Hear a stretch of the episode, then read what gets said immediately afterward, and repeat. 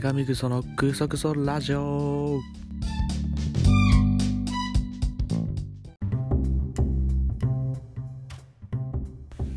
ちょっと前回の続きってわけじゃないんですけども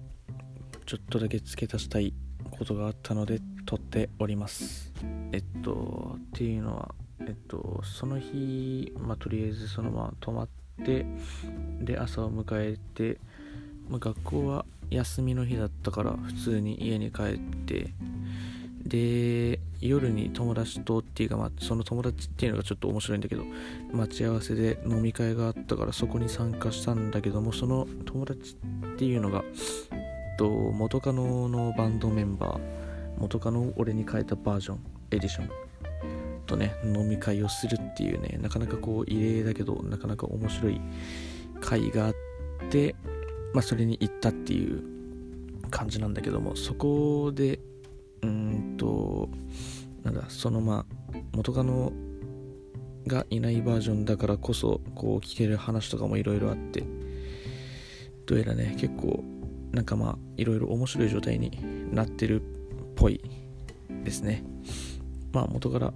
付き合ってた頃からそうだったんだけどもあんまり女の子と一緒にいる場面を見たことがなくてでどうやらバンドメンバーによると今もそれは変わらないらしくてね。うん。まあ結構なんかこう大変な状況じゃない大変とまではいかないんだろうけどもあんまりそういう女の子との関わりは少ないらしいですね。でついでに言うとその夏合宿そのサークルの夏合宿の時に男の部屋に泊まってたっていう噂を誰かから聞いたんだけどそれだとやべえなと思ってたんだけどどうやらそれもバンドメンバーの布団にポンって潜り込んでたみたいなね。そういうことだったらしいですね。もういっそ穴兄弟とかバンドメンバー言ってたけどもうなんかそのぐらいの展開の方がおもろいのかなと個人的に思ったり思わなかったりという感じですね。ただまあうん顔はいいからね。本当にねで別に別れるまで性格も全くゴリゴリにいいと思ってたからね。別れてからなんかいろいろ見えてきていろいろ言っちゃってるところはあるけど普通に別れる前はもうただのただの最高でしかなかったからね。そういうの考えるとおやおやっていう感じではあるけども。まあでもなそうそういうバンドメンバーとちょっとねいろいろお話ができたという素敵な会がね開かれたのでね。まあまた何かの縁があったらね、ぜひやりたいなと思いましたね。あとその回のタイミングでそのバンドメンバーの一人が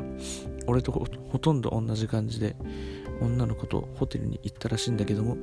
何にもせずにお互いなんかなぜかバスローブに着替えて普通に寝て普通にお泊まりしてで朝起きたら女の子いなかったっていうねただのお泊まり会をしたっていうもう一生確実に童貞みたいなやつがいましたね。おもろオブおもろ。